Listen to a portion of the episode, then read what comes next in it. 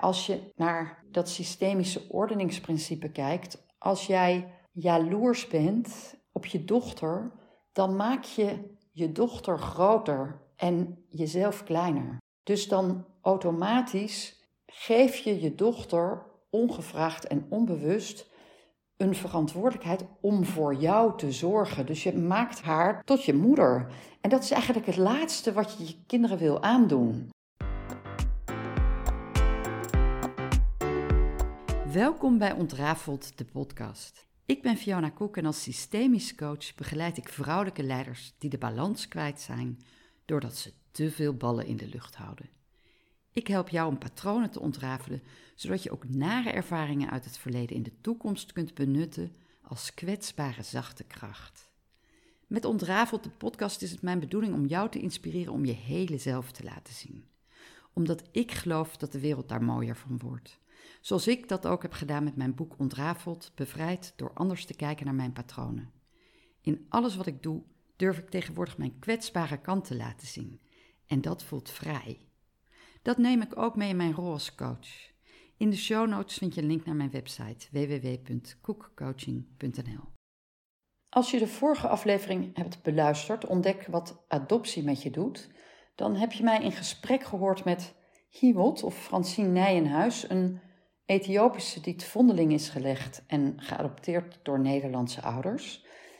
En ik had het gevoel dat daar nog wat losse eindjes in zaten. En ik dacht, nou, daar wil ik een volgende aflevering over opnemen, omdat ik denk dat jij als luisteraar daar echt wel wat aan kunt hebben. En niet alleen omdat je zelf wellicht met adoptie om je heen te maken hebt, maar met name omdat ik dieper wil ingaan op het ordeningsprincipe een van de basisprincipes die maken dat systemen gezond kunnen functioneren. En dat kwam zo aan de orde in die vorige aflevering, die ik van harte kan aanbevelen als je die niet geluisterd hebt. En tegelijkertijd is het zeker niet noodzakelijk om die gehoord te hebben om deze aflevering te kunnen volgen. In die aflevering kon je een lied horen wat Hiebold had gemaakt. En door dat lied heb ik haar benaderd en gevraagd of zij te gast wilde zijn in deze podcast-serie. En dat lied wil ik je nog een keer uh, laten horen, omdat het zo, zo'n systemische component heeft en die dient als aanloop naar het stuk wat ik daarna wil vertellen. Als klein meisje ooit gevonden, je tilde mij toen op, dat gaf mij een heel nieuw leven. Nu staat mijn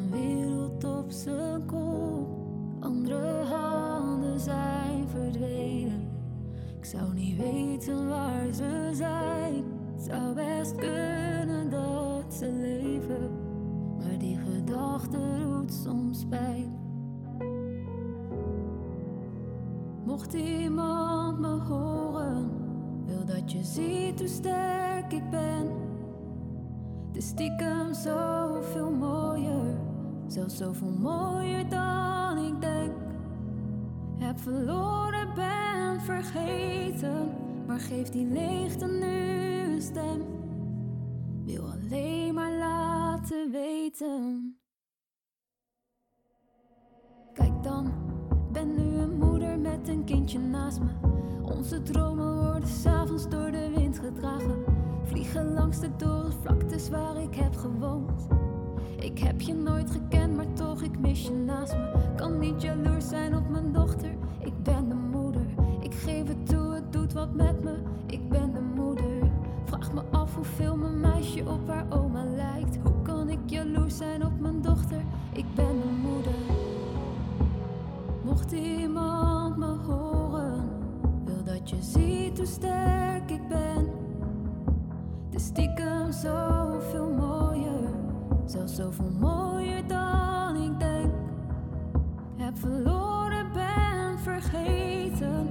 geef die leegte nu een stem.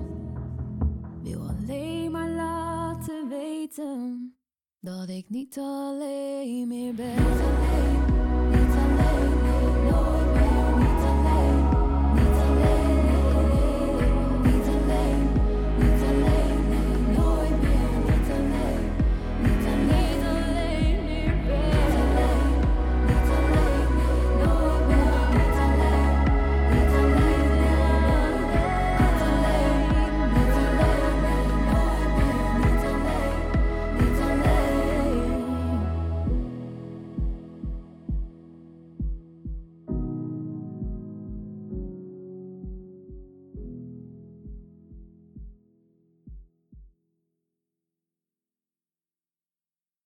Toen ik het lied had gehoord, ben ik direct op Hiewald afgestapt en heb ik gezegd: Goh, ben jij bekend met systemisch werken? Met familieopstellingen? En toen zei ze: Nou, ik ben aan een boek aan het lezen. En dat noemt ze ook in die aflevering. En daar ben ik verder niet op ingegaan. En tegelijkertijd, ja, ik zei meteen: Oh, De Fontein van Els van Stijn. En wellicht heb je dat al gelezen als luisteraar. En zo niet, kan ik het van harte aanbevelen. En Els en ik hebben samen in opleiding gezeten bij het Bert Hellinger Instituut, dus ik ken haar uh, best wel goed. En ik ben haar ongelooflijk dankbaar voor het schrijven van haar boeken De Fontein vind je plek, De Fontein maak wijze keuzes en De Fontein vier het leven. En ja, De Fontein vind je plek, daar volgens mij hoorde ik haar in een uh, podcastaflevering met Mark Tuitert en vertelde zij dat ze dat boek al 180.000 keer heeft verkocht of zoiets. En ik ben haar ongelooflijk dankbaar, want zij heeft echt geholpen om een systemische manier van kijken in Nederland op de kaart te zetten. En ik merk dat heel veel mensen weer bij mij terechtkomen, omdat ze dan dat boek hebben gelezen of een podcast van Els hebben beluisterd. En ik zal even kort vertellen waar het um, over gaat en tegelijkertijd, ik kan het dus van harte aanbevelen om het te lezen. En het idee van, um, van Els, zij heeft dat ordeningsprincipe waar ik net over vertelde, dat maakt dat systemen willen graag dat alles en iedereen zijn eigen plek inneemt in de ordening, want uh, daar, daar doen systemen het goed op.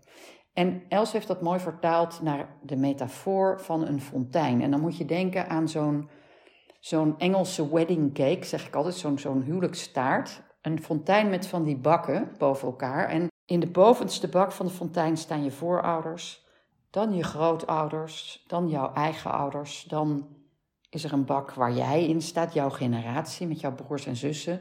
En daaronder, als het je gegeven is, jouw kinderen en eventueel kleinkinderen. En het idee van die fontein is, ja, het water stroomt van boven naar beneden. En alleen als je in je eigen bak, op je eigen plek in de fontein staat, kun je de stroom van het leven opnemen en doorgeven aan de volgende generatie of verwerken in hoe jij het hele leven benadert. En ja, als je niet op je eigen plek staat, dan merk je dat je veel meer dingen op eigen kracht moet doen in het leven. En hoe zich dat vertaalt is, je komt vaak tussen of naast je ouders te staan om hele goede redenen. Dus een ouder die is weggevallen op jonge leeftijd of die niet in staat was om voor de andere ouder of voor het gezin te zorgen of omdat je ouders gescheiden waren of omdat je ouders dreigden uit elkaar te gaan en er was heel veel ruzie, dus ging jij tussen je ouders staan of naast je ouders of ging jij om moverende redenen voor een van je ouders zorgen en kwam je ook weer in hek, ging je eigenlijk in de bak van de ouders van jouw ouders staan.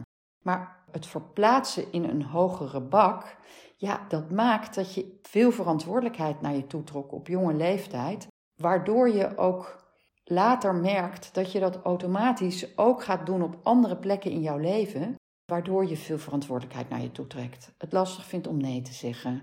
Je merkt ook dat je wanneer je uh, signalen die, die maken dat je kunt herkennen dat je bent opgestegen in die fontein, is dat je, nou ja, die verantwoordelijkheid natuurlijk, maar ook dat je heel snel een oordeel over alles en iedereen hebt. Of dat je geneigd bent om, ja, je hebt dan ook het kan heel goed zijn dat je een soort muurtje hebt opgebouwd en dat je geneigd bent om jezelf, zoals Els dat noemt, op de waakvlam te zetten, waarbij je niet zo goed durft om je hele zelf te laten zien, om je gevoelens te tonen, om, omdat ze dan ook gekwetst kunnen worden.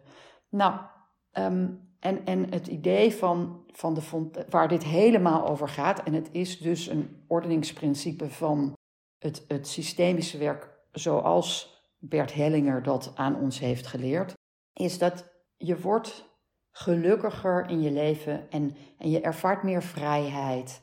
Je zit lekkerder in je vel als je jouw eigen plek, in jouw eigen bak, in die fontein staat. En als je dit liedje net hoort van Hiwot, dan hoor je haar ook zeggen: Ik wil niet jaloers zijn op mijn dochter, ik ben haar moeder. En ja, als je naar dat systemische ordeningsprincipe kijkt, als jij jaloers bent dan op je dochter, dan maak je je dochter groter en jezelf kleiner. Dus dan automatisch geef je je dochter ongevraagd en onbewust een verantwoordelijkheid om voor jou te zorgen. Dus je maakt haar tot je moeder. En dat is eigenlijk het laatste wat je je kinderen wil aandoen. En Hiebold zegt dan ook: Ik verafschuw mijn eigen jaloezie.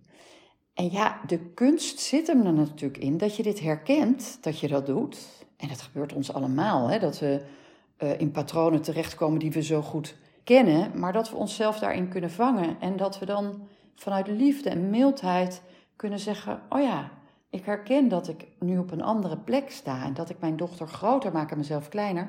Dat wil ik haar niet aandoen. Hé, hey, Bob, weet je, terug. Ik mag haar weer maken tot wie zij is, mijn dochter. En ik heb mezelf als moeder weer groter te maken. Ja, en dan, dan gebruikt ze ook de zin: Ik wil alleen maar laten weten dat ik niet alleen meer ben. En wat daarin ook wat je dan hoort is: als je jouw kind gebruikt om een leegte op te vullen, dan doe je hetzelfde. Dan maak je je kind ook weer tot ja, de, degene die voor jou te zorgen heeft.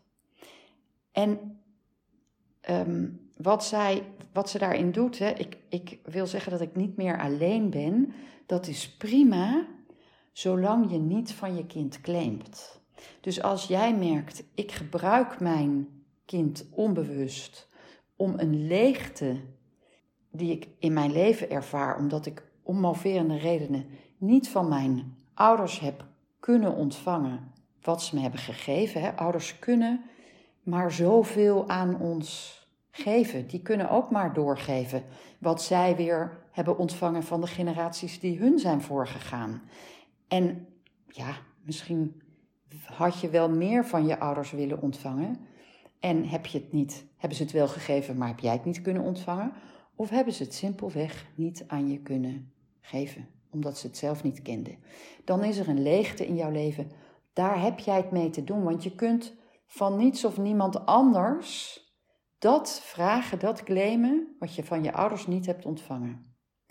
En dat hoor je in dit liedje. Dus op het moment dat je je verbindt met een leegte en het is fijn dat er iemand naast je staat, voel maar het verschil. Hè? Als je in je ene hand legt, ik doe leuke dingen met anderen en ik geniet daarvan en ik geniet van mijn kind, of ik gebruik die ander onbewust om een leegte in mij te vullen ja, voel maar wat er dan gebeurt in je lijf. Dan ga je ook weer een soort leunen op die ander, waardoor je niet alleen naar je eigen kind, maar ook naar, naar bijvoorbeeld je leidinggevende of een collega of een vriendin, dan, dan ga je leunen en dat maakt dat je niet meer op eigen benen kunt staan. En zoals Els in haar boeken schrijft, het gaat erom dat je de hele package deal van het leven ontvangt. Dat wat je ouders je hebben gegeven. Ze hebben jou samen het leven gegeven. Dat is het mooiste cadeau dat ze je hebben kunnen geven. Het leven zelf. En daar hebben we een buiging naar te maken. En te zeggen, weet je, ik neem dat hele leven aan met alle prijzen die jullie en ik daarvoor betaald hebben. Want pas als je het hele leven aanneemt, het mooie en het minder mooie, het linker en het rechter rijtje, ja, dan kun jij stevig en zelfstandig op eigen benen staan en heb je niet die ander meer nodig om dat voor jou in te vullen. En dat stevig op eigen benen staan, dat kun je ook nog doen als jouw ouders al zijn overleden. Of zoals in het geval van Hiewot als vondeling, um, die nooit haar ouders heeft gekend. En de kans is, uh, ja, 99% is zeer groot dat ze er ook nooit achter gaat komen wie haar ouders zijn geweest. En dan nog heb je ouders. En jouw ouders hebben jou het leven gegeven. En als je dan kijkt naar ordeningsprincipe, en dit kan soms heel pijnlijk zijn, jouw biologische ouders, degene die jou het leven hebben gegeven, die staan systemisch gezien op de eerste plek. En dan komen jouw adoptieouders. En hetzelfde geldt, want ik kreeg naar aanleiding van die podcastaflevering een bericht van iemand, wat ik trouwens heel leuk vind, hè, als je vragen hebt naar aanleiding van die afleveringen. En zij zei, hoe zit dat dan met donor-eicel of donorzaad? Ja, ook daarin geldt, de, de, het donor, de, de donor van de eicel of van het zaad, die, die was eerst. Dus systemisch gezien komt die op een eerdere plek. Dat betekent niet dat de liefde van het kind naar de, naar de ouder die, die het kind uiteindelijk heeft gedragen, een moeder die een donor eicel krijgt, die, die heeft het kind, is in haar groot geworden, die heeft haar bloed en voeding ontvangen via de navelstreng. Dus ja, je, je kan je voorstellen dat dat soort van voelt alsof het een kwart van de eiceldonor is en een kwart van, van jou als moeder en, en de helft van het zaad van de vader. Maar nog is die, die donor-eicel kwam eerst. En het is belangrijk om die ook te erkennen. En, en dat geldt hetzelfde voor donorzaad. Het is belangrijk om de aanwezigheid van die donor in het leven van het kind te erkennen. En ik ben heel blij dat we gelukkig hebben gezegd: we mogen niet meer anonieme eicel- en zaaddonoren hebben. Want Kinderen voelen dat hun ouders niet hun ouders zijn. En er komt een dag dat ze dat willen weten en dat je merkt als ouder, als je dat dan vertelt, dan doet dat ook iets inhoudelijk aan de relatie die ze kunnen hebben met, met jou als drager of jou als, ja, dan opvoedvader of moeder. Want de liefde voor jou hoeft niet minder te zijn, maar die, die biologische band, die is er altijd. En dat zie je dus ook als je dat vertaalt naar andere plekken in jouw leven. Dat als je op het werken, als, als jij dus komt van die plek van ja, ik neem zo, trek zo gemakkelijk die verantwoordelijkheid naar me toe. Als jij dan op een plek komt op het werk waar je ook weer heel gemakkelijk die verantwoordelijkheid naar je toe trekt, ja, dan heb je misschien wel de neiging om A, uh, te merken dat je snel te veel hooi op je vork neemt, maar ook om steeds iets te vinden van wat jouw leidinggevende of, of een bestuurslid of een toezichthouder of iemand die boven jou staat, de beslissingen die daar genomen worden. Want ja, je kent het een mening hebben en daar ook een belangrijke rol in hebben, die ken jij zo goed, maar dat is niet jouw plek. En het is belangrijk om, om dat verschil te kunnen voelen, zodat je ook vanuit, vanuit jouw plek als teamlid of als collega of nou ja, waar dat dan ook is, om dan te kunnen eh, voelen, ja, ik heb nu wel een mening, maar vanuit welke plek doe ik dit? Doe ik dit van de, ja, ik noem het even de, de lagere plek die ik heb in de hiërarchie, of in het, in het projectteam, of um, in de anciëniteit, of doe ik dit vanuit die hogere plek die ik zo gewend ben om in te nemen? En kijk maar eens wat er gebeurt, of je het vanuit de plek doet die jij zo goed kent. Dat, dat wordt ook wel genoemd de, de magische plek. De plek die je zo gewend bent om in te vullen in jouw familiesysteem van vroeger van huis uit. Om iets heel te maken wat niet heel was, de magische plek. Of dat je dat doet vanuit de plek die jouw plek is. En hoe wordt een, een mening, een, een stukje feedback aangenomen, aanvaard, ter harte genomen. Hoe goed kan iemand het hebben? Of je het van de ene of de andere plek doet. Daar kan je heel goed mee oefenen.